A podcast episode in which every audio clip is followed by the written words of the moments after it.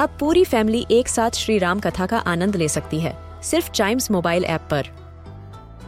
जानिए श्री राम के बचपन से लेकर दशानन वध तक का सफ़र। सरल रामायण, घर के सभी सदस्यों के लिए। आज ही डाउनलोड करें चाइम्स मोबाइल ऐप एप्पल या गूगल प्ले स्टोर से.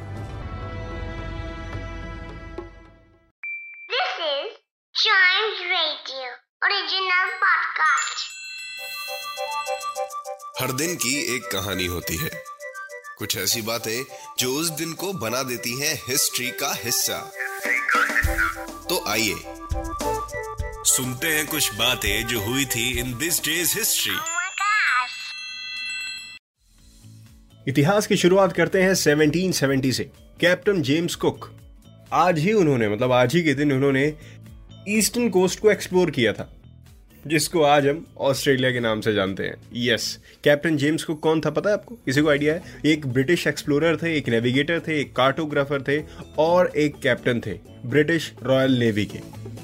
और ये अपने तीन वॉयजेस के लिए सबसे फ़ेमस हैं, जो कि 1768 से 1779 के बीच में हुई हैं, सारी की सारी पैसिफिक ओशन में। और हाँ ऑस्ट्रेलिया सबसे ज़रूरी, जिसके बारे में हमने बात अभी की। बढ़ते हैं आगे 1971 में। सल्यूट वन सबसे पहला space station lower earth orbit में जाने वाला ऑन अप्रैल 19 1971 ये सैल्यूट प्रोग्राम का एक हिस्सा था, जो कि पाँच और सक्सेसफुल लॉन्चेस में से एक थे। और स्पेस स्टेशन के बारे में बता दूँ स्पेस स्टेशन क्या होता है? ये एक ऑर्बिटल स्टेशन भी होता है, या फिर इसको ऑर्बिटल स्पेस स्टेशन भी कह सकते हैं। ये एक स्पेस क्राफ्ट होता है।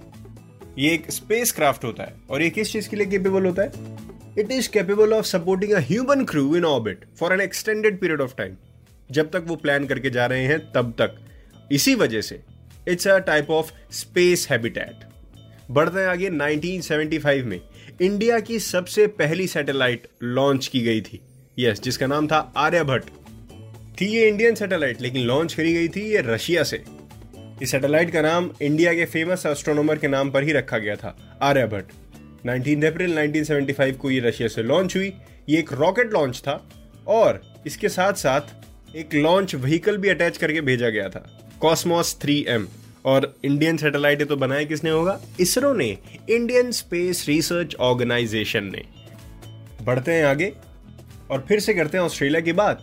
1984 में एडवांस ऑस्ट्रेलिया फेयर इसी को ऑस्ट्रेलिया का नेशनल एंथम आज ही के दिन प्रोक्लेम करा गया था, और नेशनल कलर्स भी आज डिसाइड करे गए थे ग्रीन और गोल्ड इंडिया के नेशनल कलर्स कौन कौन से हैं, कोई बताएगा मुझे? Saffron white and green saffron indicates strength and courage of the country white जो कि मिडिल में रहता है it indicates peace and truth with Dharma Chakra and green colour ये इंडिकेट करता है growth and auspiciousness of the land इसी के साथ खत्म होता है दिस डेज़ हिस्ट्री का ये वाला एपिसोड मिलते हैं इसके अगले एपिसोड में नई हिस्ट्री के साथ और नई कहानियों के साथ. तब तक चाइम्स रेडियो के दूसरे एपिसोड्स ऐसे ही एंजॉय करते रहिए.